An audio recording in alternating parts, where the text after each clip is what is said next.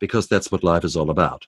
Uh, life is challenges and trauma because that's what life is.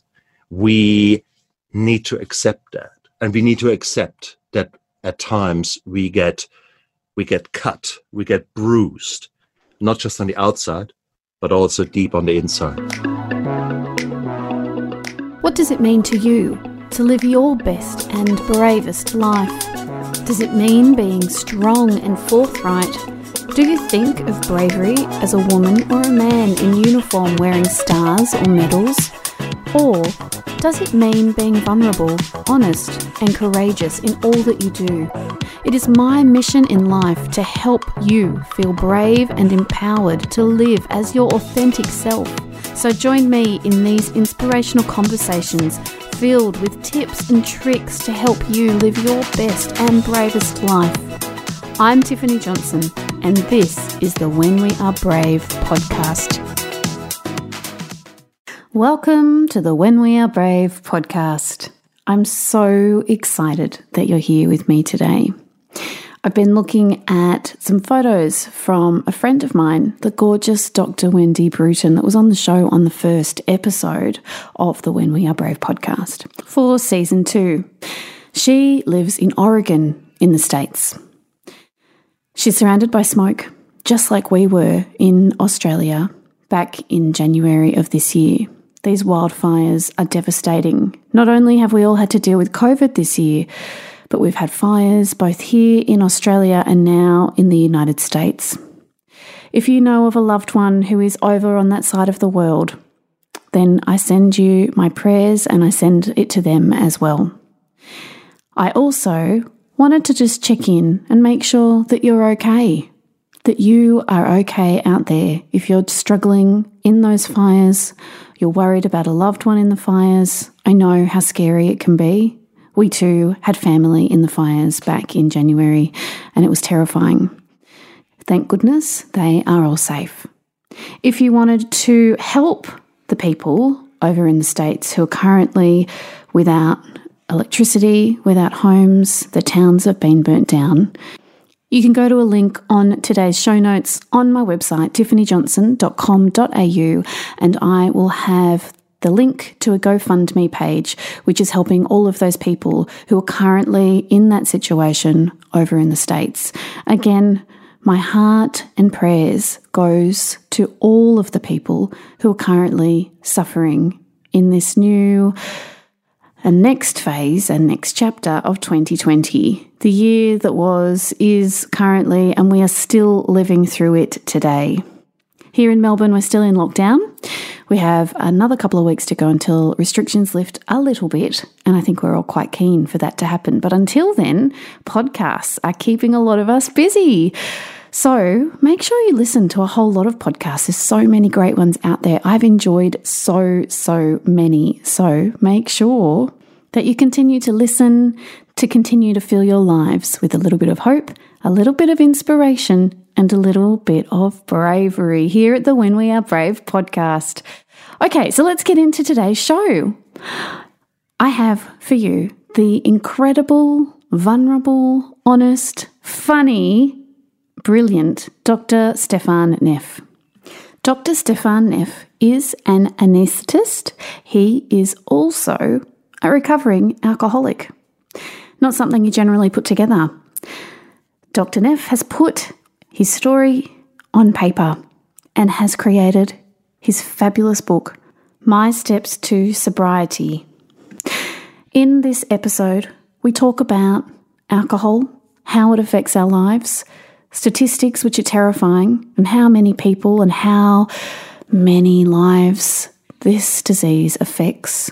We talk about society, we laugh, we joke, and we also talk about cheesecakes. This episode will delight you, will inspire you, and will also help you to think about how you can be brave in your life. Good evening and welcome to the When We Are Brave podcast. Dr. Stefan Neff, what a delight and pleasure to have you on the show. Okay, that is a very good start of a discussion. Thank you very much for having me on the show. Oh, you know pleasure. just how to make how to make my heart beat faster. no long intros, straight to the point. straight into it, my friend. That's right.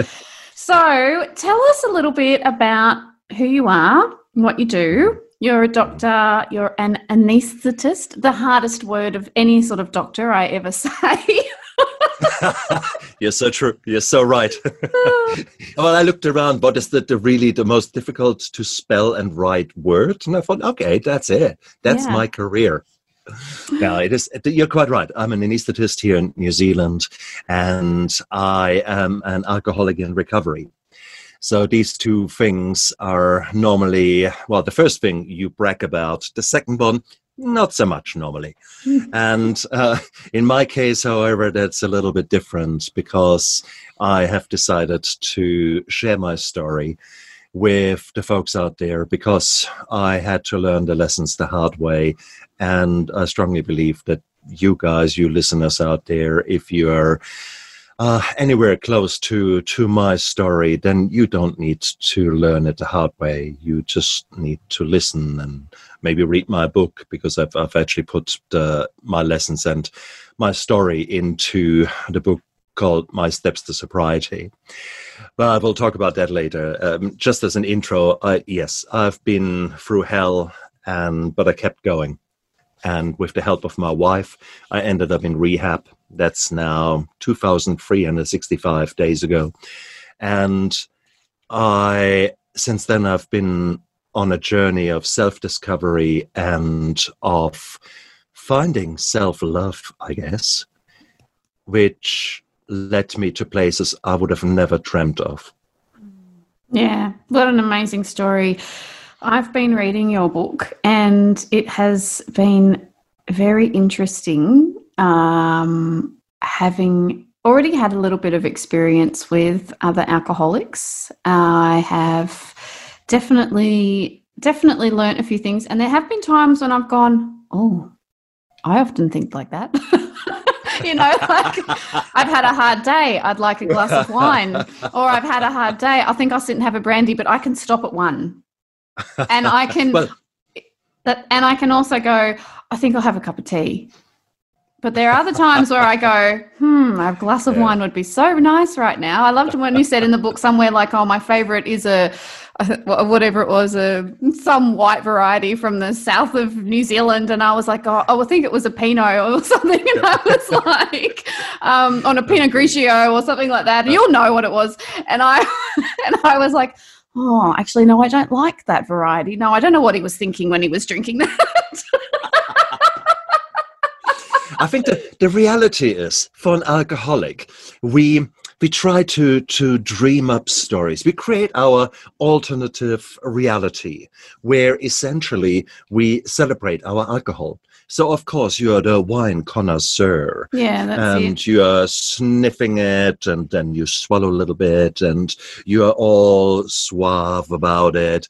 Well, five bottles later, you don't care if you drink turpentine, and yeah. because it's just bring it on, bring it on. Mm. And I think mm. that's the reality. And that's mm. that's what what uh, one of the chapters is the high functioning alcoholic. And that's that's exactly sort of where you are uh, alluding to.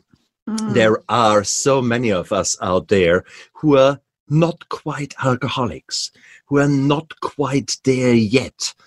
Having said that, there are very much you know if it's a long hard day oh i've deserved that glass of wine it was a really good day brilliant! Let's celebrate with a wine. Yeah there's always oh. the reason isn't there? Yeah there's always the reason for why you should have it or why you why it's okay why you're giving yourself mm-hmm. permission to do that. And for some people they yeah you just can't do that. It's not so mm. good.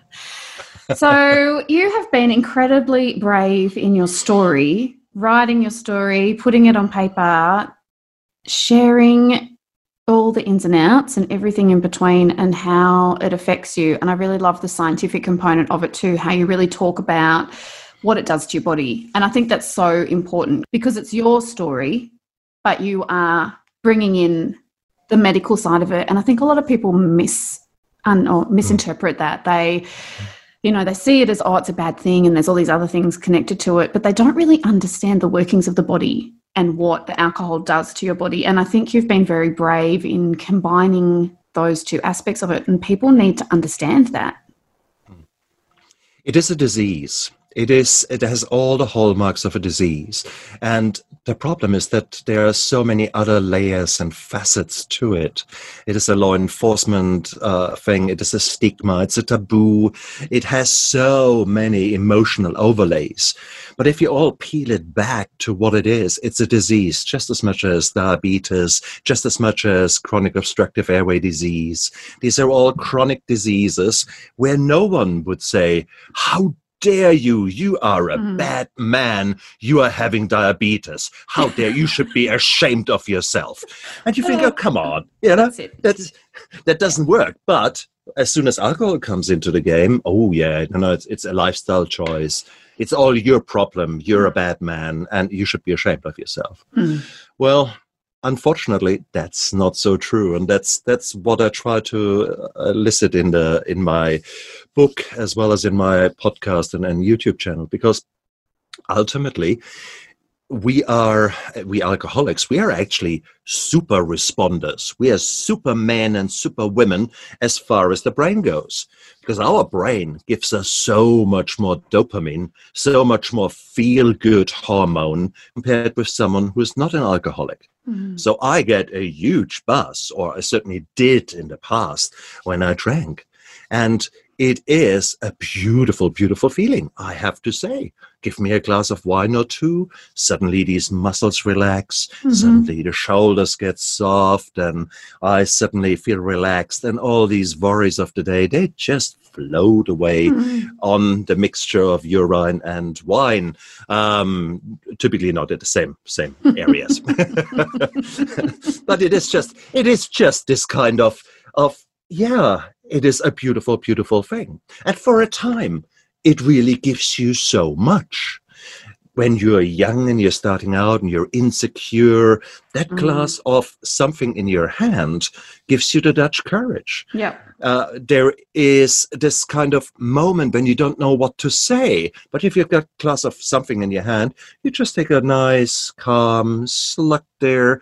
That gives you five seconds in which you can think, well, how do I respond to the guy who has just come close to me here and, and wants to chat me up? Do I like him or what or what? You know, mm. it is.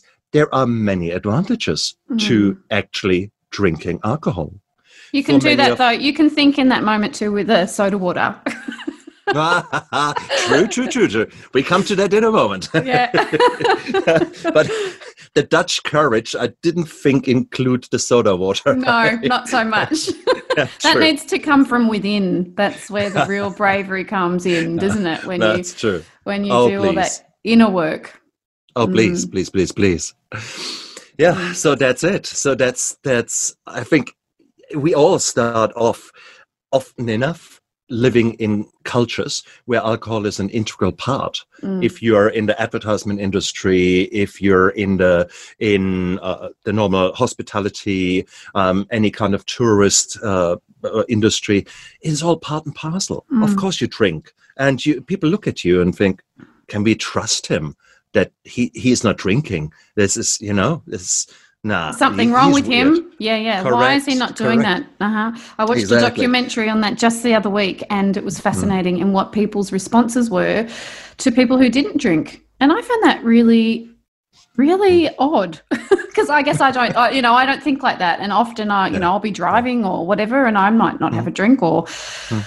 It doesn't. Um. I would never think about someone as being untrustworthy because they were choosing to not have alcohol. It's like saying, Do you want the chicken or the fish? Not being untrustworthy because you chose the meat and I'm a vegetarian. Like, I'm not a vegetarian, but you know what I mean? It's the same thing. People need right. to chill out. so, but um, it, it, doesn't work like that. Obviously, no. the, the, alcohol has permeated our societal structures mm. to such an extent, it's no longer funny. Yeah. I wrote in my book there is the the chapter of the heroin free wedding, and it goes along the lines of of uh, a young uh, woman uh, talking to her mum and said, "Hey, mum, can we talk about my wedding that's coming up? And mum says, yeah, let's talk wedding. And the young woman says, look, I really, really want to do something. I would like to have a heroin free wedding. And the mum is nearly dropping the plate that she's got in her hands and says, "What? Oh my God! Are, are you are you are you are you addicted? Are you are you a druggie?" And she says, "No, no, no. Uh, uh, you know there are eighteen thousand poor souls that are dying every year of heroin overdoses. You, you." Uh, she says, "No, no, no, no. I'm not. I'm not. I'm not a druggie. Um, and truly, but I, I want a heroin-free wedding. Is that okay with you?" And Mum said, "Oh God, I'm so pleased that you're not a druggie." And the daughter continues and says, Well, now that we're on the, on the point, is it okay that I have an alcohol free wedding? And she says, You're kidding me. We can't do that. No, no, no, this is impossible. We cannot do an alcohol free wedding. What are you talking about? Just listen to that. Yeah. It is so, so strange. The social engineering that has happened over the last 50 years or so is amazing. Mm. So, but that is that is what we are up against. So Mm. ultimately, there are super responders like me, and about you know, one in three to one in five in the population out there, and we are hell bent to have that drink if we are still in that in that mindset Mm. and that's that's 95% of us so only one in 20 realizes okay enough is enough. And mm-hmm. that only happens because of duis or medical disasters that are alcohol related or the the 18th stupid decision you make whilst you're drunk the best letter you have ever regretted kind of a thing um, these kind of things that's only 5% 95% of alcoholics are absolutely convinced there's nothing Nothing wrong. wrong with them because it's so socially acceptable. Yeah, Exactly. absolutely. And really taking a good hard look at yourself can be so confronting. and just- painful and the reasons why you are doing what you're doing and why you're doing things that are self-destructive and ruining your life and others around you as well i think is really Mm. oh it's tough stuff when people really start to look at all of that. I know that there were times in my life when i definitely was out of control with my drinking and that was purely because it was my escape. I just wanted Okay. to escape. And then I looked back and I was like, okay, I actually need to deal with what I need to deal with because this is not working. This is just, Mm. I'm living under this shadow of alcohol and this is Mm. not me. But to get to that point takes incredible bravery and courage. and, Mm. you know, people say, you know, it, it's, it's a ballsy move. I say it's an ovary move. I don't have those other parts. an ovary move oh Yeah. i need to ooh i love that yeah, it's. I heard that at, at a rock concert once, and the lead singer was female, and she's like, "I don't have balls, I've got ovaries, yeah!" And I was like, "I am using that. I am taking that gusto." Priceless. Ah, Priceless. so good. So well let's let's agree on backbone okay let's let's agree on that i think we both have got we that both have that. We both have that. So, and we both have the gumption that we need to move forward in our life and live this incredible life. So, you've written your book. You are a father. You have an incredible career, which is amazing that you have still pursued and been successful in your career after you've had your personal confronting moments in your life. Mm. How has writing a book changed your life? Oh dear. Hmm. Well, the first book I wrote, I wrote about cheesecakes. And that was a very good outcome because I actually had to bake all of them and ate all of them. So that was that changed my life quite a bit. Typically in sort of around the midriff. Around the quite a bit. waist. so my GP then recommended me I should write a book about salads. Um, these were truly his words. but I guess I guess you're not referring to my previous attempts at authorship. You're No, referring I'm not. to my Not so steps much. to sobriety. But what is, if you did pick a cheesecake, what would your favourite cheesecake be? Oh God, where to start? Have you got two hours? Oh, Um, no, I don't. No, just Mine would have to be a New York baked cheesecake, without a doubt. Uh, Favourite. nah. German German baked cheesecakes because you bake them for such a long time. There are no more Mm. calories in there. Okay, so we bake the calories out of the cheesecake. They just So evaporate, like do they? They Uh-huh. just they just go. They just go. Yeah. Mhm. Right. Somehow I'm Now- finding that very hard to believe, my friend. But trust me, I'm a doctor. yeah. Surely I am. uh-huh. See, I'm also a bullshitter. yeah. and that is that is the one thing that that happens in recovery. The only thing that changes in recovery is everything. Okay. Mm. and you can't bullshit a bullshitter so i think you because we have been lying and and talking bullshit such a long time we have got a very finely honed instrument so you you pick it up very quickly Mm. if someone else tries to tell you fibs or tries to make up something or excuses etc Mm. so I think that is one thing that changes in recovery. But to come back to your question, what has changed with my book? I think it is the same has happened to a larger extent than what happened in the first day in rehab. I came in there broken and and just weird. I had renovated at home and I had put all kind of of um I, I glued a floor down. And when you do that with a bottle or two of vodka, you're not really paying attention. So I was covered head to toe in this very sticky stuff that actually doesn't come off. I learned the hard way, especially then when you stop drinking and you feel the pain when you actually can't take things off.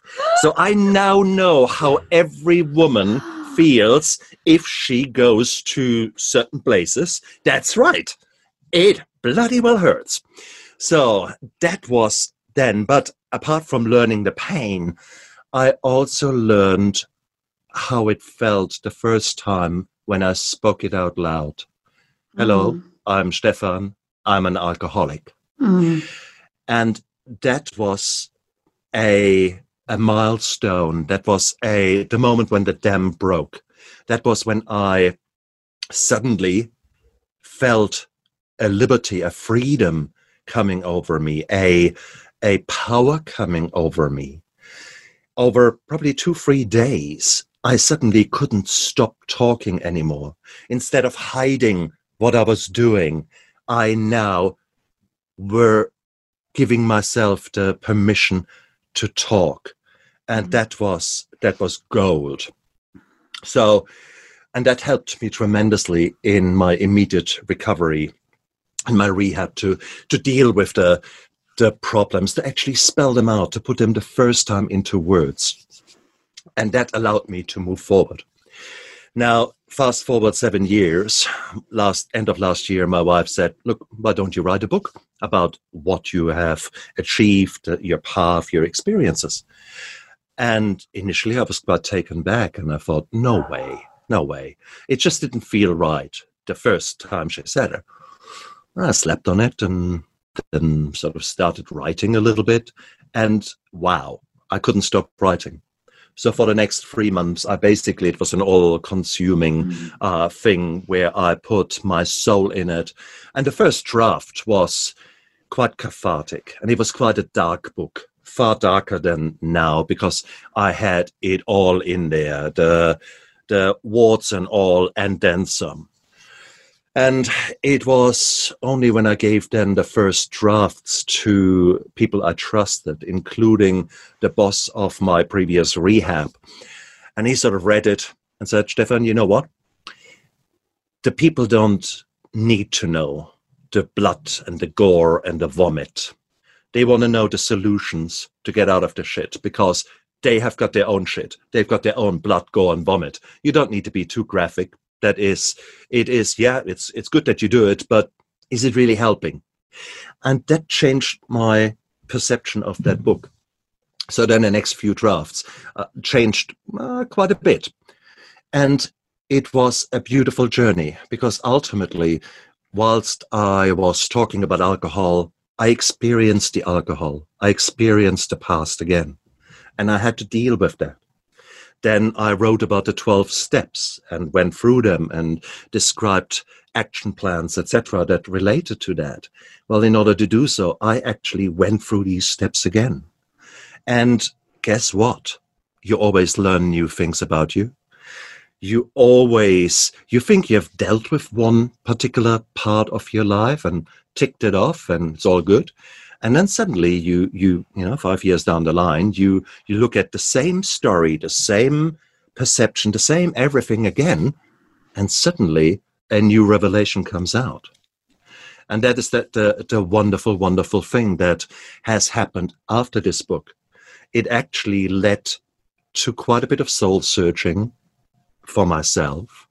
It led to some rather painful discussions for example, I in my book I describe postnatal depression and uh, this described it as a challenge for which many women reach to the bottle. And I, I sort of, you know, I have a whole chapter on that. And I wrote about the experience as I remember it of my wife having our youngest son and then having postnatal depression. So I wrote that and gave it for her to her to read. Oh my goodness. Um, turns out that her memories were rather very, very different to mine. And obviously, we all try to protect ourselves. And I had completely underestimated how much anger and frustration there was still there in my wife, and how her mind had reframed the same story in a very different angle. So there are these kind of things. You you think you know. I mean, this was this was about eighteen years ago now, um, but there was a lot of trauma still there, and it took some interesting discussions for the two of us to come together and grow from that, because we had not dealt with that. Mm. There were there were there were there was a classic example of his story, her story, and the truth and it's so important. So that was one example where this was actually a beautiful journey, a painful journey, but a beautiful journey after this book because I have been able to address that with mm. Lisa mm. and we were able to move on from there. And I think we are better better off because we have we have actually addressed that, that big elephant in the room that I didn't even know that was there. mm. For those um, gentlemen out of the room, out there listening to this conversation, you may or may not um, be in Stefan's shoes, but there's often a, us women. We try really hard to communicate well with our beloved partners. Sometimes we don't always get it right. so, um, so one of the great tools, and I totally am always talking about the importance of communication because hmm. communication mm. is key in every single aspect of our lives and no matter what relationship you have whether it be work with a patient with your children with your loved hmm. ones friends without having the right way to listen to people mm. and really understand what they are trying to say to you they might be saying to you that how they see something i see that that wall is green i don't see that the wall is green i see that it's kind of a bluey green. No, I'm telling you it's green. So learning how to listen is so incredibly important.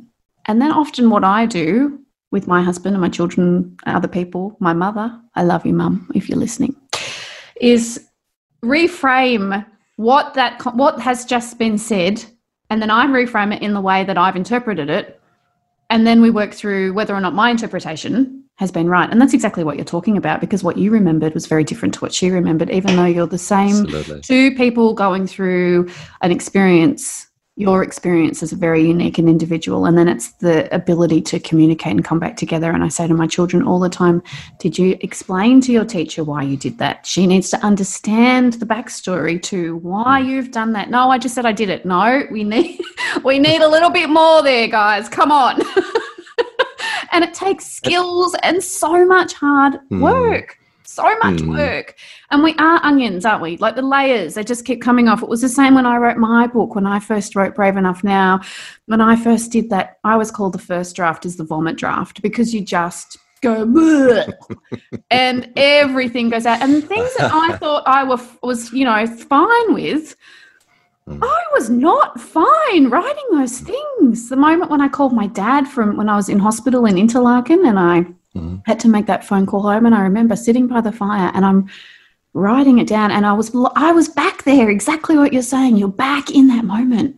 Mm. And the tears were, and I was snot, and there was crying, and just, Mm. and it just was heart wrenching when you realize the actions that you've taken have hurt another can be really, really confronting. And having the gift of being able to write that down or share a story in a certain way is such a wonderful thing. What feedback have you had from others who have read your book? I'm sure that it's helped many. I know I've learnt lots mm. from reading it. I the feedback comes from from people that you least expected. Uh, Mm. Of course, they are the trusted the trusted uh, friends who give you uh, a, a praise that is beyond good and bad, and that's cool. But I remember, for example, I, I came home from the Christmas holidays. Uh, not home. I came to work from the Christmas holidays, and my uh, one of my surgeons was in a changing room. I got changed. He got changed. And he said, "Oh, what have you been up to?" And I said, "Well, I wrote a book." And he said, "Oh, oh, cool. What about?" About alcohol and my steps to sobriety. Stopped, looked at me. What did you do that for? and I thought, that's a very strange reply. and I said, Oh yeah, yeah, I, I that was just a thing I did. And I we just went our separate ways. We were in different theaters. A few hours later, I had the text on my phone, Stefan, can we talk? And turns out that he has just gone through some painful experiences with alcohol. And uh, here he came and he, he bought my book and uh, was, was just very grateful that there was this kind of, of, of a bit of, of uh, a bro, not bromance, a kind of male bonding, the kind of the, the, the appreciation. Shit, I'm not the only doctor who goes through some nasty, nasty times and has drunken too much. But there is the other guy who's actually a good anesthetist who I really like to work with. And I actually had no clue that he was or is an alcoholic in recovery. And by actually opening up like that, I think it is so beautiful to share and demystify it and de taboo size it, whatever that word is. Um, just bring it out of the shadows Mm. and be open and honest about it. Just as much as, as depression, anxiety, PTSD, these are things that will hit you sooner rather than later. You might not like it, you might hate it, but well, no one cares. It will be there because that's what life is all about. Uh, Life is challenges and trauma and and blood and gore because that's what life is. We need to accept that, and we need to accept that at times we get we get cut, we get bruised, not just on the outside, but also deep on the inside. Mm. And that's that's the hard thing, because people don't see that. If you have got a broken arm, everyone says, "Oh, you poor soul! Look at you." If you have got a broken soul, well, so what? Man up, or come on, take a concrete pill and harden up, Yeah. and all this kind of bullshit. This kind of even if they don't phrase it like that, it's often enough. It's there, and it's often due to misperception or lack of knowledge, because people have this kind of I don't know, some kind of fuzzy idea, but they haven't yet gone through a similar experience. Therefore, for them, it's new. They have no idea what to say, what to do when they hear from you and when you're open about these kind of things. Uh, it might be that they're too close to the subject and become very defensive because either themselves are suffering and they haven't yet developed the the the guts to admit to it, or they're living with someone who they love and who's going through some nasty times, either from mental health or alcoholism or drug abuse. And it is it, suddenly you trigger emotions there, and you suddenly get a response where you think, "What the heck?" And it just shows because, guys, one in three will have depression in their lifetime. One in three is the same incidence of chemical uh, addiction, chemical dependency out there. Make it one in five for alcoholism and alcohol or unsafe drinking, alcohol use disorder. If you then say each of these people has got one significant other, well, that's half of the population that is affected by mental health problems. So it is, it is one of these things where we have to say, wow, yeah, definitely. And for people who are looking for help, or they know that a loved one needs help, or they're struggling with admitting what's actually going on, hmm. what do you recommend? What are your tips for well, being brave in taking those hmm. first steps? Because, man, it's a hard road ahead. I think the very first thing that you should do is uh, make an appointment with your GP, with your family physician, when if you're in other parts of the world, and make a double appointment. Say that you need some time to discuss something. And please don't come in and say, I would like to talk about my blood pressure. I would like to talk about 15 other things. And then at the end, oh, by the way, I actually would like to kill myself. That's not fair. Okay? Come on. Give the guy a chance or the girl a chance. So go in there and say, look, my life has come to a point where I need help. And that just the sheer fact that you spell that out shows so much. And remember, your GP is there for you. He or she will be making sure that you're safe, that you're respected, that there will be a tissue there if the tears start uh, flowing. And but it's so good to start with that. Why? Sometimes there are very important things that can be checked. For example, if your mood is low, had, has that got to do with your thyroid, or has that got to do actually with a with a real reason? So, if you were to to look at your blood count and you are anemic, and there is no no the odd red cell flying through your body, well, no surprise that your mood is low and that you have got no energy.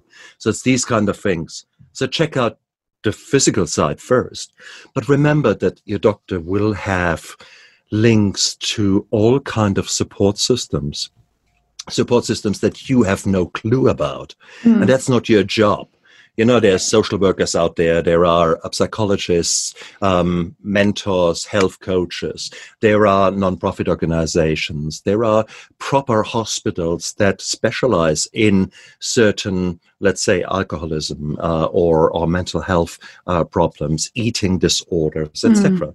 yeah. you are a special special person who has got a special set of problems they are they are unique to you yet at the same token whatever trauma has occurred to you there will be heaps and heaps of others yeah. out there just that you don't know about but there are help structures out there. And I think that was the biggest thing that certainly was helpful for my wife.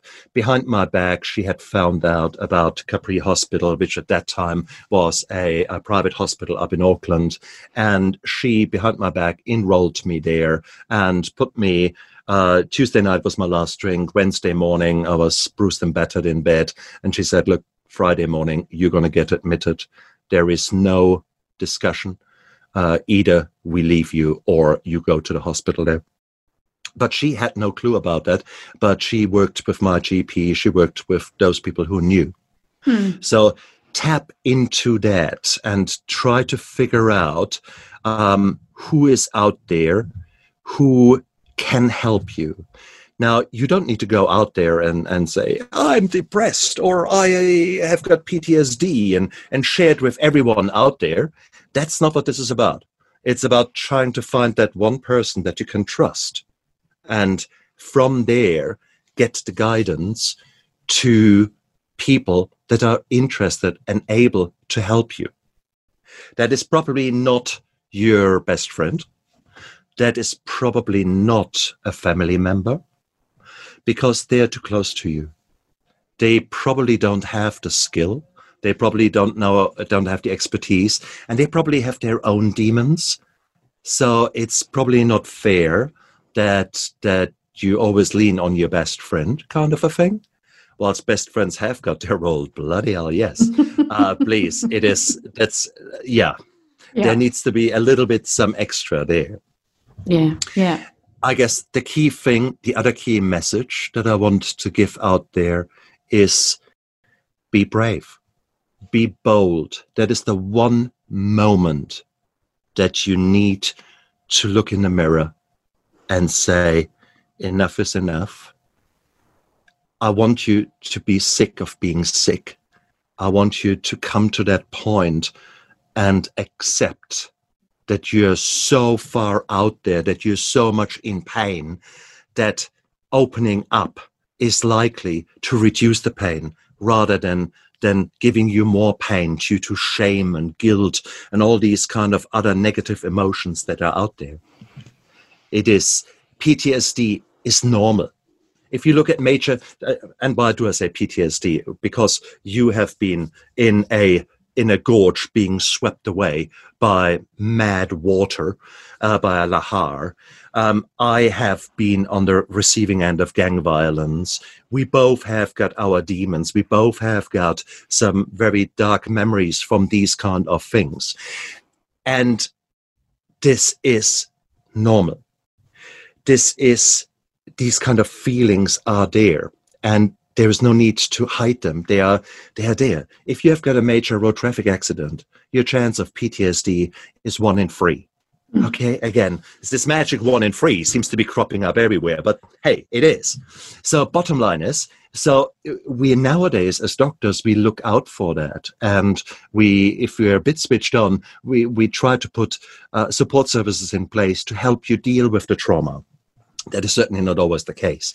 But I want to say this is this is whatever you're going through out there, whatever shame, guilt, negative emotion you have, it is it is normal to feel that. It's not nice to feel that, but it's normal to experience that at some stage in your life. What is not okay is to not do something about it because you eat yourself up from the inside. And because of that, you are not a nice people to the people around you. You are probably pretty much an asshole, uh, especially when you're using or drinking. Um, you are not a nice woman. You're not a nice man. That is pretty much a given. Even if you're a happy drunk, you're still a drunk who doesn't pull his weight at home. Okay. Yeah. So it is, it is what it is. So therefore, be bold, grab the opportunity, the telephone, literally grab the telephone and make that call to your GP and go out there and be brave. Be brave to make that call. And on that note, Stefan, what an absolute incredible interview. Thank you so much for being on the When We Are Brave podcast. Tell us where we can find your book. Mm-hmm. My book, My Steps to Sobriety, is on Amazon, uh, both as a as a hard copy as well as as an uh, ebook. Uh, we are producing at the moment. We're uh, producing a workbook that comes in in two different forms, where there are exercises in there that uh, will help you to go through the action plans that are in My Steps to Sobriety.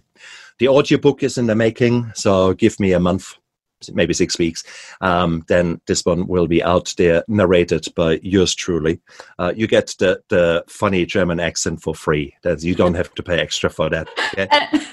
Thank goodness I didn't have to do any German accents on my audiobook. I had to do some Scottish ones, they're not very good people. I hope you have a bit of a giggle. well, exactly, exactly. But what you get, what you get is my my wife and my children wanted to convince me. No, no, no. We get an American actor, no. and he will do American. And I thought, over my dead body. That's yeah. my book. That's my voice. So yeah. you get it for free, guys. Great. Um, I love it. I love it. I love it. So people go out there and make sure you get a copy of that book. It's incredibly insightful, even if you're not needing those 12 steps yourself. Hmm there are lots of people out there who do need the help, and to have that bit of knowledge up your sleeve, it's a really good read. What a fun episode! Isn't Dr. Stefan Neff amazing? He is so much fun. He's so honest and he shares his story with passion. He's making a difference in the world, both in his career as a doctor and also globally to those people out there who need it. What an amazing man! Thank you so much for being a part of the When We Are Brave podcast. I love doing this podcast for you. I love hearing from you. So make sure you connect with me on Facebook, Instagram, Twitter, Pinterest, I'm everywhere, wherever you are. LinkedIn, I'm there as well. So make sure you check out some of my social pages and come and say hi. Don't forget to, I've got my free Facebook group, Brave Hearts. This is a beautiful community of people who encourage each other to be brave in their daily lives. I would love for you to be a part of it, so make sure you go and check that out. I'd love to see you in there. If you'd like to know anything else about me or about the show or find the show notes to today's episode, go to tiffanyjohnson.com.au and you'll find everything on there things about me, things about my shop, links to my book, about the podcast, and everything else that I'm doing in the world of brave. So, my friends, be brave and live your best and bravest life.